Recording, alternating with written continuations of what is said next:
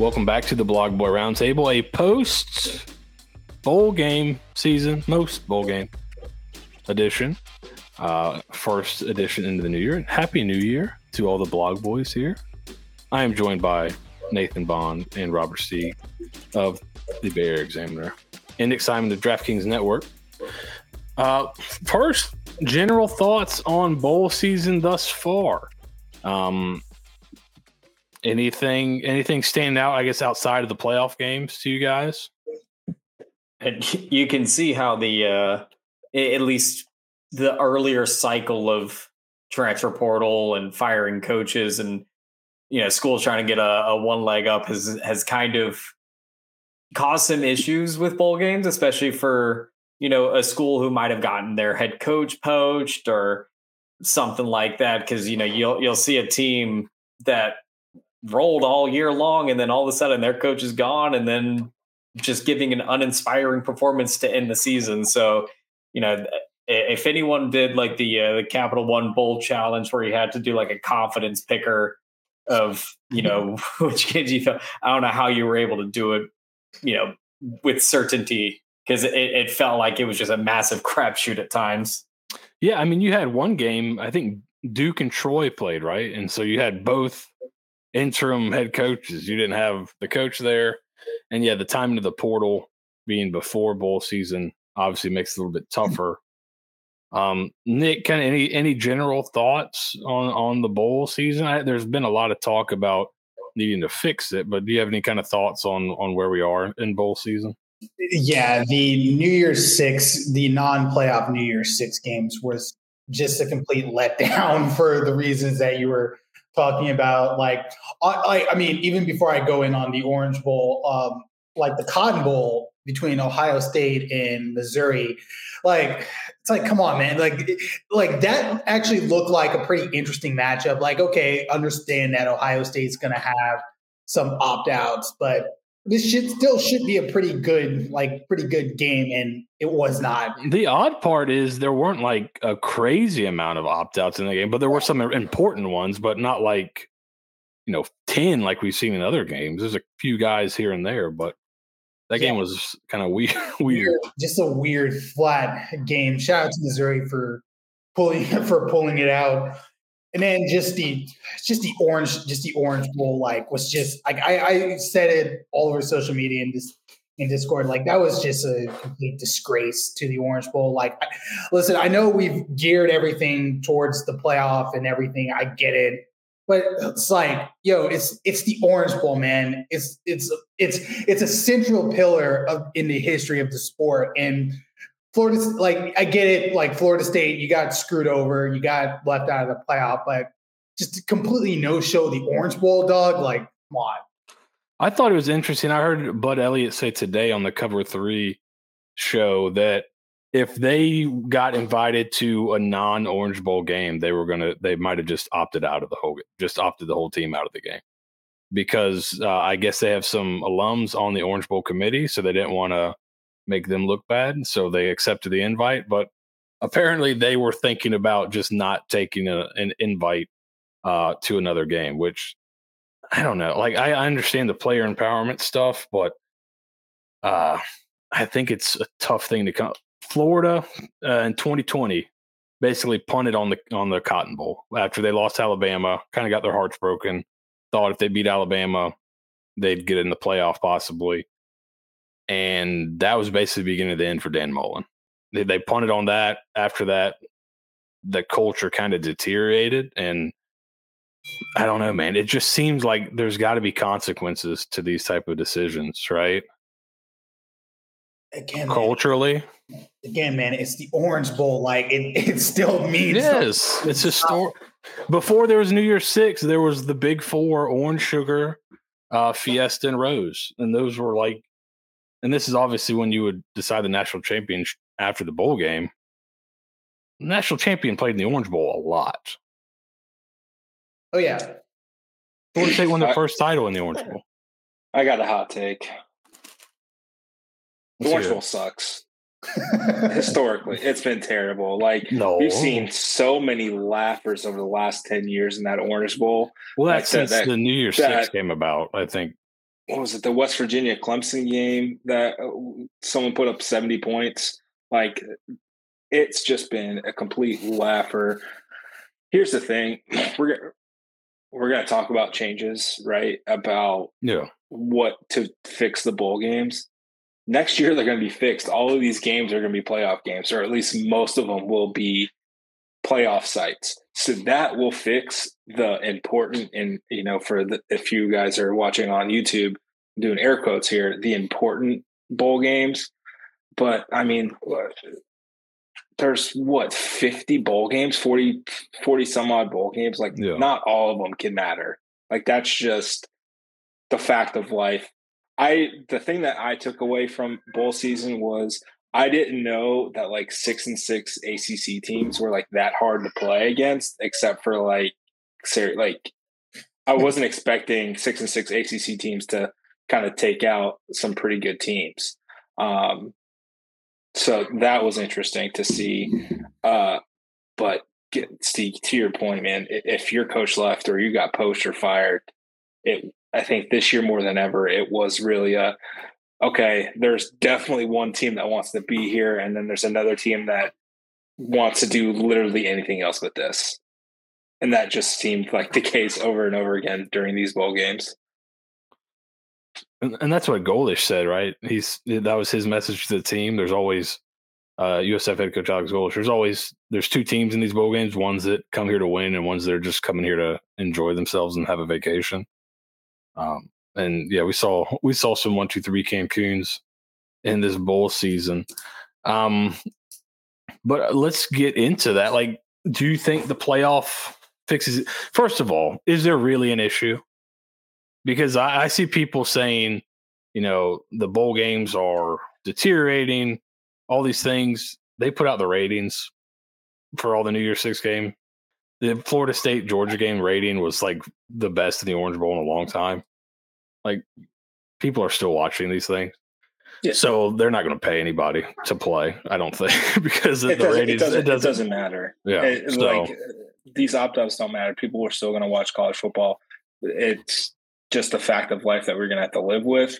Um, you know, I, I saw someone on Twitter um, I think it might have been Joey Knight at the Tampa Bay Times, kind of like, when did this kind of start happening? And I always kind of look back at the Jaylon Smith injury, where he basically just wrecked his leg. And then obviously Jake Butt and then Christian McCaffrey, Leonard Fournette opting out, not affecting their draft stock. I mean, if you're a top caliber player, why do you want to play in the Bahamas Bowl? Like, what there is no upside. You have all the downside. I think uh, there was a couple. I think Stephen Bench, former USF quarterback, said it on Twitter as well. Like, uh, so you're telling me one game is going to outweigh everything that you, all of everything that you've done for that program over four years. It's just opting out of the final game of your final game of the your junior or senior year because you have eyes on the NFL and you don't get hurt. I think we're I think we're being farcical about it. I, I Go ahead. Go on, Seth. No, go on, Seth. You're the I was host.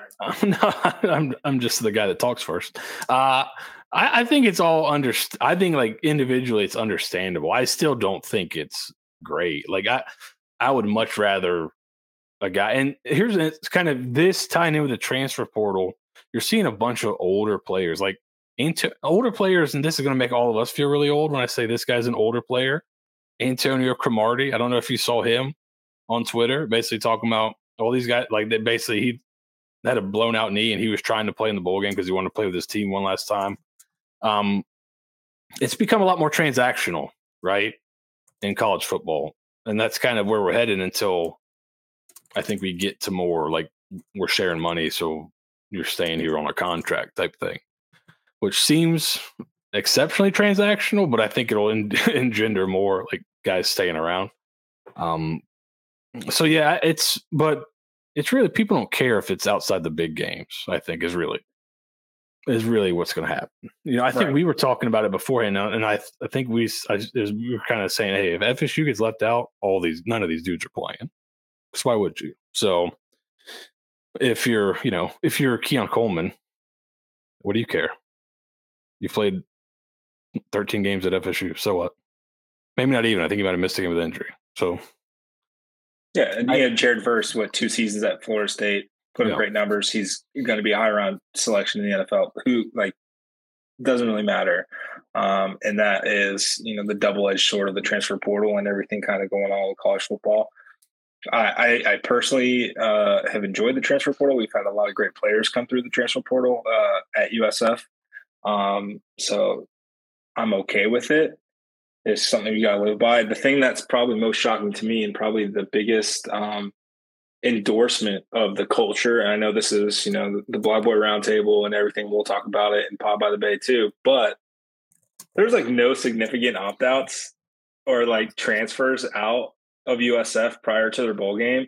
And there still really hasn't been that many, it's sad to say, uh, important transfers out of USF. I think by and large, if you went, I mean, the national media after that Boca Bowl game, glowing reviews for head coach Alex Golesh and what USF has been able to do. I think if you're like outside of maybe whoever wins the national title, it's probably gonna be like, all right, they had the best bowl season. USF is top five bowl. se- Like they did a Oh, fantastic definitely. job. So Yeah. The biggest blowout in bowl history.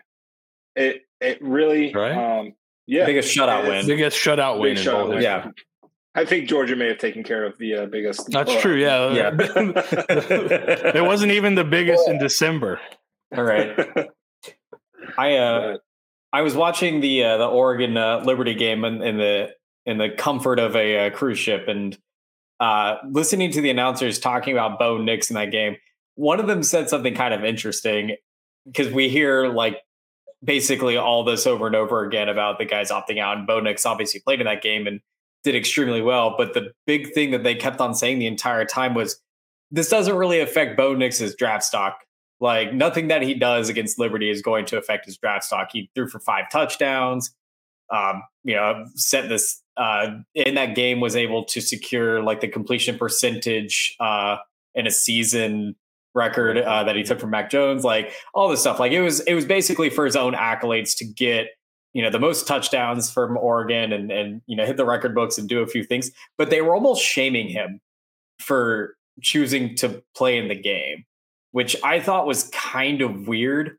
Uh, knowing what we know and knowing how some of the media reacts to this, they were kind of like, "Oh, like I'm surprised Bo Nix is you know playing at this point. They have a 30 point lead. Oh, I'm so surprised he you know is is playing at this point and everything." And it was just like, you know, we we spent the entire off or the entire lead up to these games saying like, "Oh, are these guys opting in? Are these guys opting out? Do they have uh you know enough skin in the game or anything like that?" And then a guy goes out there, you know, plays plays for fun. Essentially, is what he did. And uh, they were kind of like, "Why would Bo Nix do this? Why would he do this? Like, he has no reason to be out here risking injury." Blah blah blah. It's like the guy just likes to play football and wants to have fun. Like, can he do that? Oregon was an interesting case. So Jeff Schwartz, um, member of the media, played at Oregon, huge, big into Oregon. Uh, he said there are so many Oregon guys were playing and not opting out that he reached out to people to see if it was part of those guys' NIL deals because he was so shocked that all these guys were playing. So I thought that was interesting. And they said, no, it's not part of their deals. They just want to play. So, Nick, it looked like you want to say something. And it goes back to what you what Nate you were saying, kind of mentioning with USF. It's like sometimes with these like transfers or opt outs, it's kind of a it, it's kind of a window into the particular culture of a particular program at the time. Like, okay, like if you see like if you see a bunch of a bunch of dudes um choosing to stick or like actually stick around, you that's a good sign. It's like, okay, everyone is mostly bought in. Like, yeah, you're gonna have transfers and like people leaving out, but if you can if you're in these days, if you're able to like get these kids up and motivated for again, like what we've deemed meaningless bowl games, even the Fiesta Bowl now, it's like, okay, Dan Lanning, you have something good going with that where like all of these dudes just still want to stick around and play. So that's that's an interesting thing to kind of keep track of moving forward. I think it also goes back to like what's like not just the Colt, but what's what's your motivation? What's the carrot you've got for your team? Mhm. And Florida State's was all those guys came. They had a bunch of guys come back. Like Verse came back. He could have been in the draft last year. A bunch of guys come in. Their goal was playoff, and that was the carrot they were holding out in front of them all year. And as soon as that's gone, it's kind of like okay, we, but like USF, their goal is trying to lay a good foundation to have the program come back. So finishing off the season on a high note is a big part of that. So like, right. I think that's a big part of it too. Kind of what, how have you been motivating your team? Ohio State's probably a similar one. Like, you know, Yeah. lose to Michigan, you were hoping to be in the playoff. You don't have even, like, everybody popped out. but like the lower tier uh of things like I th- I would have bet great money Georgia State wouldn't have shown up for their bowl game. I like the way they ended the season. uh, What they lost, what six, five in a row or something like that, um, to end the year. Like I would have bet a lot of money that Georgia State was just going to roll over, and then they just put a whooping on Utah State. Like, I, I mean, it's it's weird, it's quirky. Um, a pro tip: don't bet on bowl games. I think that's probably like you can maybe live bet kind In-ga- of yeah, the in-games, uh, in game bet. Don't future bet these bowl games when the the games are announced. Um, it, uh, it it's a total crapshoot. We I like we'll talk about it on Pod by the Bay, but we kind of figured Syracuse was maybe going to be cashed. You know, just checked out a little bit.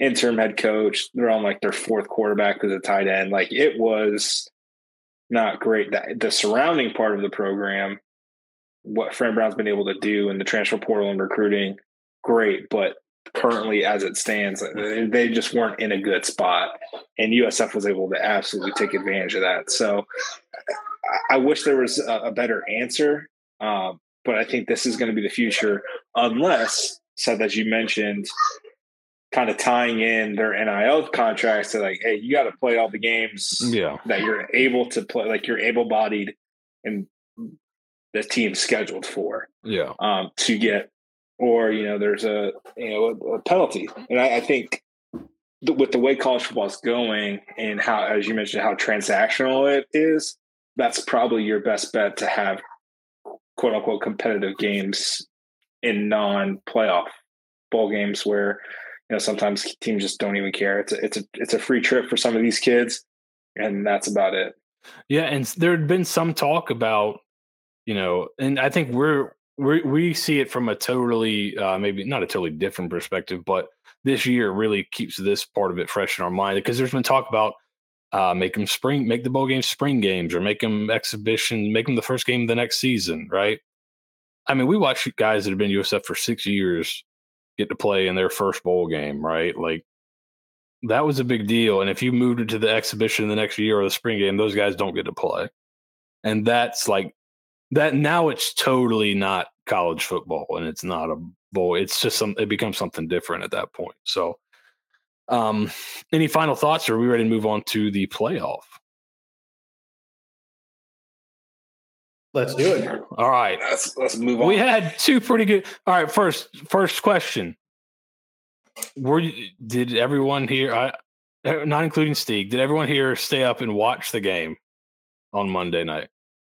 I I make fell it? asleep after Washington went up by like ten, and like it was like twelve oh five. I was like, I've got to go to bed. I've got work in the morning. I I crashed, so I You didn't almost- see. I didn't almost see missed one of the all time yak jobs. Yes, I had a group chat going with uh, some friends, and they're like, "Oh my god, this is is this going to happen? It's this is the biggest joke job I've ever seen." And uh, oh, thank God. Well, let's we'll start with that game. Um, big. I mean, you could say that Washington was choked away, but Texas had two drives inside the twenty, and if they come away with a touchdown on either one, they probably win the game. Right? Definitely the last one, but the first one, if they can score a touchdown on that drive, now they only got to get a field goal to win. Uh, on the next one, they've had problems in the red zone all year, and it kind of came back to bite them in that game. I thought, man, I thought Sark was going to have something dialed up there, and it was just like we're going to throw a fade to Adonai Mitchell, and not a terrible call, but you know, if that's what you want to call, maybe I'd just call that four times in a row, and maybe you get one. Like it seemed like Texas had a chance, chances in the game, but every time Washington was able to seem to make the big play. What really surprised me about the game is how little of impact T'Vondre Sweat and Byron Murphy had to the point where like there was a point in the second half where they were like kind of out of the game and it's like are they hurt? Is sweat hurt? Like what's what's going on here? Because the thing is i i picked texas because mainly i thought like okay washington like washington they won the joe moore award for their offensive line. But i thought like okay still it's T'Vondre Sweat the dude's a monster. Like they're gonna eventually start to wear wear down and eventually get pressure and they did not. Like the entire game washington was able to basically do what they want and it helps when you have three nfl caliber receivers because man those like those guys like those guys are super talented like across the board and people were talking about it and it's crazy to think about this receiver room and to also think that at one point Puka Nacua was also part of this receiver room as well a couple years ago. Just unbelievable talent on on the offensive side of the ball in that team. Yeah, Jimmy Lake just got fired again, just for just uh, for that. It's I, I tell you, like Texas was able to get in the backfield a little bit, but Penix was just the dude. This is why I think, and we'll talk about Michigan and how they gave Alabama some fits. He sees things so quickly and he processes so quickly. Um, like he gets the ball out of his hands fast, and he's I mean he was dropping them like you couldn't have handed him off any better on some of these throws that are 40 yards down the field. He was on it. Um, and if he plays like that, we're gonna have a great national championship game. Nathan, we, we had a little story about Michael Penix that was making the rounds during the game, and I'm sure we'll be putting that out again this week. Yeah. But uh, what did you think of the performance by Tampa Zone? Yeah. Um, I mean, it's what we've seen from him for, I, I mean, uh, essentially his entire college, college and high school football playing career. The dude just can basically dot up any team he wants. And Nick, as you mentioned, three top tier receivers uh, doesn't hurt. Uh, but the the total command and control of an offense, you don't really see that too often uh, what year two of an offense. Like this guy, he he did everything asked of him, and the the, the only you know issue I had is like late in the second half, like selling for the field goals was kind of brutal for for Washington. I think what three of the last four possessions ended in field goal attempts. Um, I don't know if that's going to be good enough. You know, Michigan can run the ball a little bit. We'll see. You know, I know Washington's edge rushers are very, very good, and I know I'm jumping ahead, but like kind of forward yeah. thinking, what we saw against Texas with a pretty stout defensive line, what can we see against a you know Michigan team that's you know they're really good better. on defense. Yeah. Um, so it's going to be interesting to see kind of what Michael Penix Jr. and, and the team uh, can do, and then if uh, their running back is kind of dinged up, I know he's going to play the same injury. So we'll see. As of, yeah, as of now, he's playing. I mean, Nathan, when you give the kicker a scholarship, you got to make him earn it a little bit. You, know? you got to put him out there. Steeg, so. Steeg, what were your impressions of? We'll kind of use this to kind of get your impressions on both kind of playoff games. You know, what were your thoughts on Washington, Texas, and then get into we'll start talking Alabama, Michigan because I, I think we've got we kind of covered Washington, Texas, and it was kind of just the Michael Penix show. Yeah, no, I watched the first half of the uh, the Washington Texas game. Um, yeah, it, I I thoroughly enjoyed watching Washington for whatever reason. Um, I know we talked about um Ironman Sweat uh, not having much of an impact, but it seemed like in the first half that Washington just if they didn't throw it deep to like Rome or one of their other stud receivers, uh, they were running it right at Byron and Sweat. Like they had two plays in their playbook. It was run it straight at the two biggest dudes on that defensive line, or throw it to one of our elite NFL wide receivers, and you can guess which ones ended up paying off uh, for the, for the Huskies there.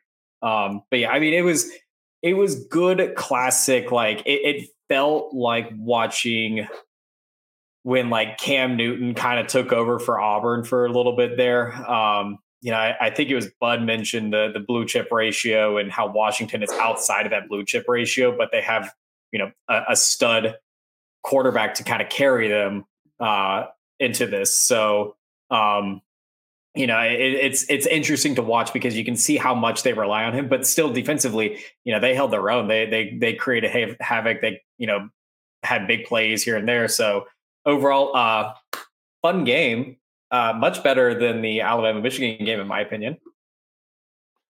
I, I think they were both. Uh, to me, I think I tweeted out during the Alabama Michigan game that like the next game is going to look like a different sport but I, I enjoyed the Alabama Michigan game. I thought it was um I thought Michigan really now Alabama was able to kind of recover. But I just don't think offensively Alabama ever really had a great plan.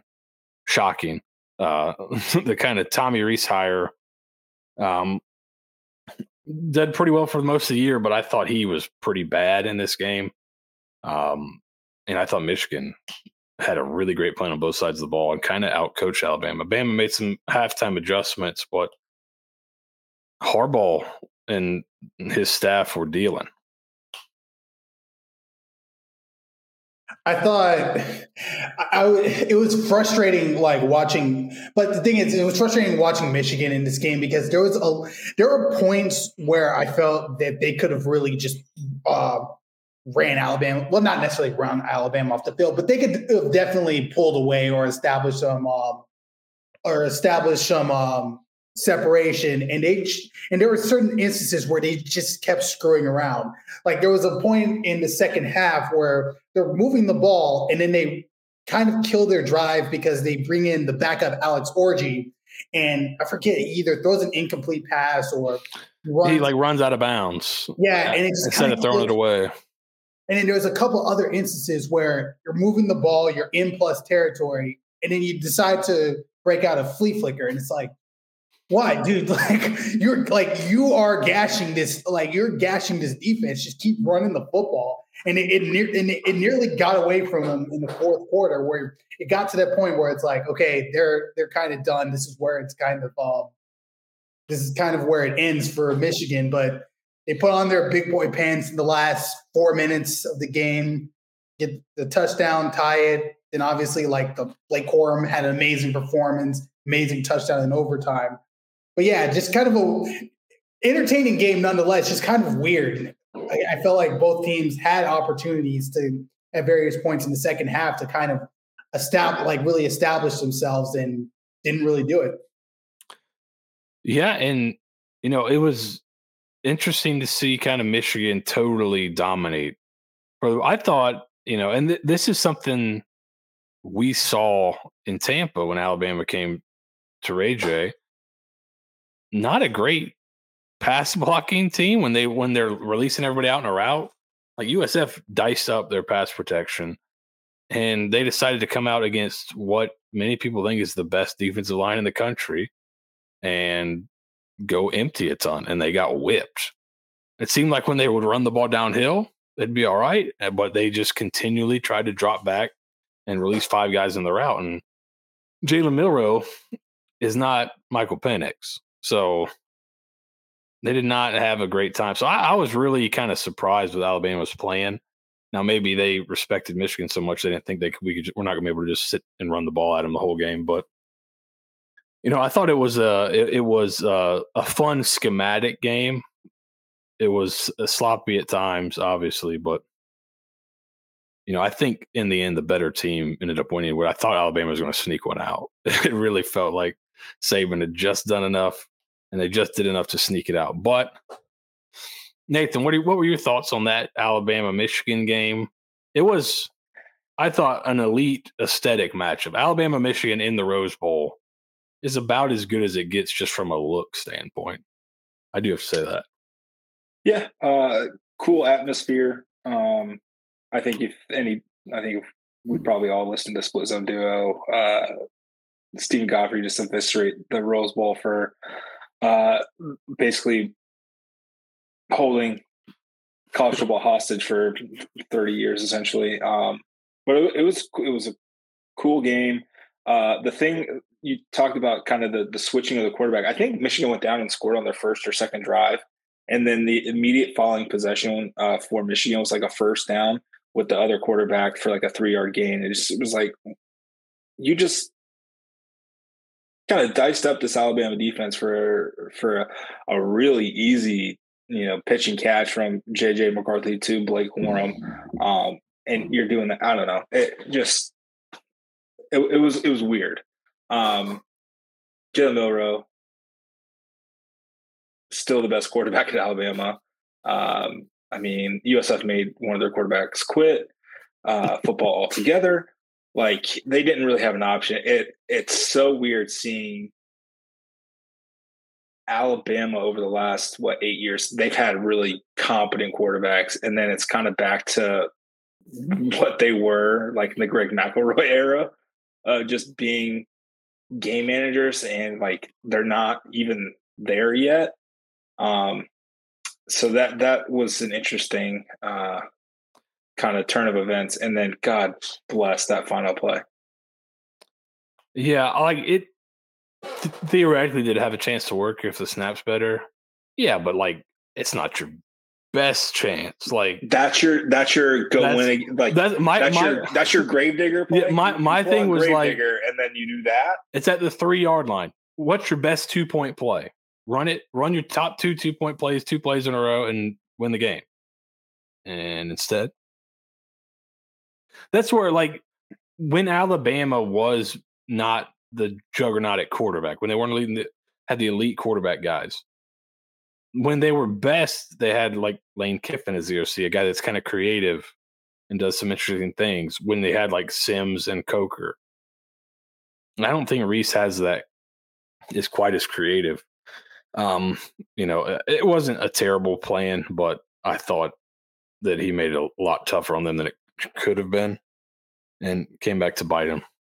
So I it, it just it just hit me like they look like a No- they look like a Notre Dame team. bad They rece- look like a Notre Dame team. Like your your quarterback is all right at, at, at best. Your receivers are good but not great. You rely on your run game a bit too much. Like it makes it makes sense. and now it in Saban's in Saban's favor, he did try to throw the bag at Ryan Grubb from Washington, and he said, "No, I'm going to stay with my boy DeBoer," and I think it probably working out for him. Um, so we've got a Michigan and Washington final. What do you guys think on that? Like, I to me, there were times where when Alabama did go empty, and they did put five guys out. Michigan got there, but they also Alabama had guys open quick and short that Milroe couldn't see or didn't didn't see it fast enough. I think Penix sees that. Like Penix sees it fast enough. He understands where those guys are. So can Washington kind of keep that pass rush at bay a little bit? And and and Penix might kind of thinks quick enough that they can get those guys out in the route? Or is it Michigan's going to dominate up front? What are you guys thinking? Kind of Michigan defense versus Washington offense? Because I, guess that's kind of the premium matchup, even though the other side is probably where the game's going to be decided. I feel like every time we get into the situation of elite offense versus elite defense, that elite defense, especially with the time to prepare and everything, usually comes out on top, um, which isn't fun because because everyone wants the high flying offense, and uh, Michigan's offense is frankly kind of boring at times. So um, yeah, I just I for me, I hope that both teams score at least 30 points. That would be a successful national championship for me. Let me see. What is, do you know off the top of your head, Nick, what the over under is set at? I'll look right now on DraftKings Sports. Uh, 55 and a half. 55 and a half. All right. So, yeah, I could see the over hitting easily in that. Because like Michigan can score, like it's like their offense may kind of be reductive with JJ McCarthy a bit, but they they can score and get some momentum. Um, That Alabama defense, like the Alabama team, I don't think this year was traditionally as good as past Alabama teams. That defense was really good. And Michigan at times moved the ball right down the field on that team. So I, I think Michigan's offense, and like if you look at metrically, they're pretty efficient. So yeah, they're not they're not as bad as I think sometimes it feels to the eye because people only watch them in the big games where they're not trying to do too much. But go ahead, Nick. I interrupted you. Oh no, you're good. Um, right now, like right now, I'm kind of leaning towards Washington here, just because we look at the Michigan secondary and outside of Ohio State, man, they just haven't they haven't faced this level of like they haven't faced this level of receiver talent like all year long. And if there's one thing Washington's gonna man those torpedoes. They're they're gonna like they're gonna fire it off. Like if you if you have Rome over here double, okay, cool. We have Ja'Lynn Polk and Jalen McMillan right over here. Pick your poison. And that and I, I just don't I just don't think they they'll have an answer for all three. And even if and even if their pass rush can uh, get gain some momentum, like Penix can get the ball out of his hands really quickly. I, I, so it, I may I may change my opinion over the next couple of over the next couple of days over the weekend here, but right now I'm leaning towards Washington. Man, there. And the thing about Washington is whether it's like a high scoring game or an ugly game, they've kind of figure out a way to land the plane in all of these games, whether they're up or down. They just figure it out, man. They played what is it, nine straight games within ten points now, most ever, most consecutive. What I mean, what do you think, Nate? What do you think about this matchup? My old adage: "Who has the better quarterback?" And it's far and away it is Washington. And frankly, they've had to go through a, tougher slate of games than Michigan has all season. Like you're telling me, like Rutgers and like Purdue or you know, really hard games for Michigan. They haven't had to. They haven't had to do much on offense because the rest of the Big Ten also sucks on offense. I think they're, uh, but I think that means they're holding some. They've got some stuff they're holding back. You think? Somebody's uh, Ohio State player said they saw coverage from Michigan they'd never seen on like they held a coverage for them this year. Like Harbaugh's a maniac. I, I think I would not be shocked if he's got something he's been holding back waiting. But I I do think that, like you said, the better quarterback is in Washington. Like it's I don't know. I I, I find it really hard to see like even if Washington puts up like 28 like I I just don't see this Michigan offense being able to do that. Like uh, their offense is not great. They're good enough to get them to the national championship game absolutely. But that's basically it. Yeah, I don't know. I think they're going to be able to run the ball in Washington. So it, it's it's kind of a styles make fights to me. Like if Washington can get up and now Michigan's got to throw a ton, like you said earlier, Washington's got some guys on the edge that can go, but you know, Michigan will try is going to try to get downhill on them, I think. And if they can control the clock and control the pace of the game, they're definitely that's not something that a Jim Harbaugh team is averse to doing. Steeg, what do you think? I'm going to be honest. I've been paying so hard attention to the USF women's basketball game right now, so I've not been paying attention at all. What are you thinking? What are you thinking on this on this final? Um, I know you said you think good defense beats good offense here. You think it's going to be Michigan?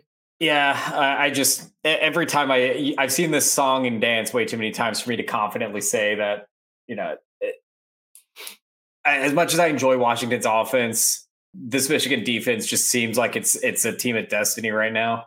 Um, although the the destiny would really just fall into you know the Pac-12 winning the last national championship uh, as their conference. So that'd be a fun storyline. Uh, but yeah, it just it to me it just seems like Michigan's been rolling all year. It seems like whenever they're faced up into a challenge like this, where they have these these you know threats at receiver, they're able to to keep them at bay um, to the best of their ability. But you still have the Michael Penix factor, which is uh, the fun factor, and uh, so I, I I'm gonna probably teeter back and forth on this for about like uh, 25 minutes, and then I'm going to come to a conclusion and uh, it'll probably be Michigan winning.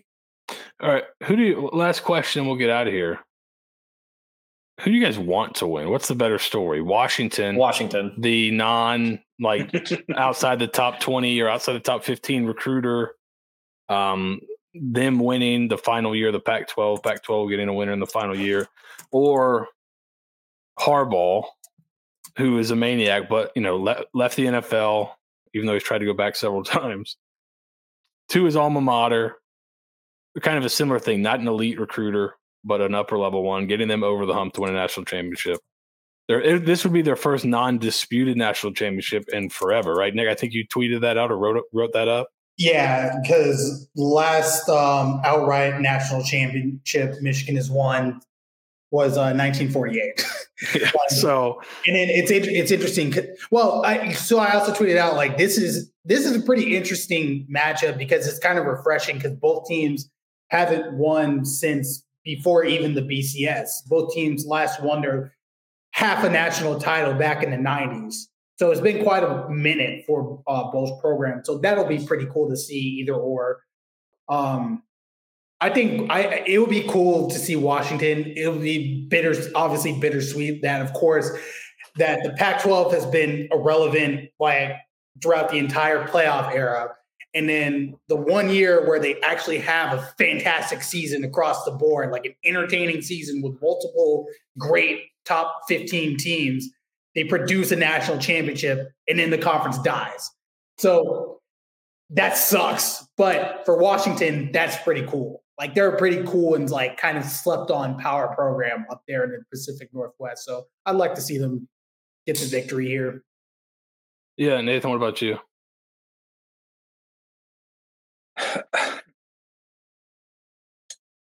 There's like two like diverging paths, right? Because I think Michigan just having an absolute fu to the NCAA and winning That's a national funny. title would be hilarious. But then there's also like Michael Penix Jr. winning, which would be really cool for Tampa. And also like just an FU to the Pac 12 president of how could you let this happen? This is your fault.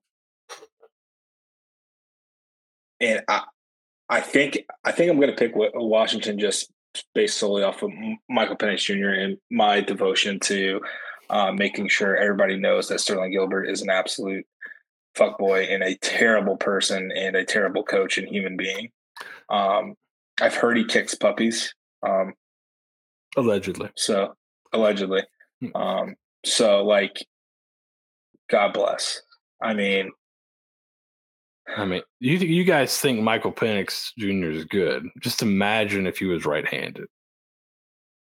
Think how good he would be then.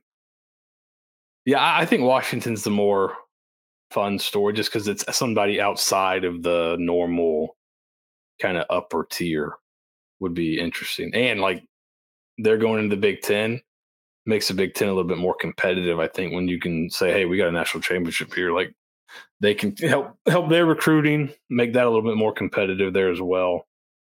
Uh, but I think it's going to be a really good game. So, and then we'll see it, and then we'll see it next year because Michigan will. Yeah, I think Michigan goes to Washington next year. So, kind of rare to see like a national championship rematch in the regular season, unless it's like one of those weird like LSU versus Alabama years or whatever. But so that'll be cool.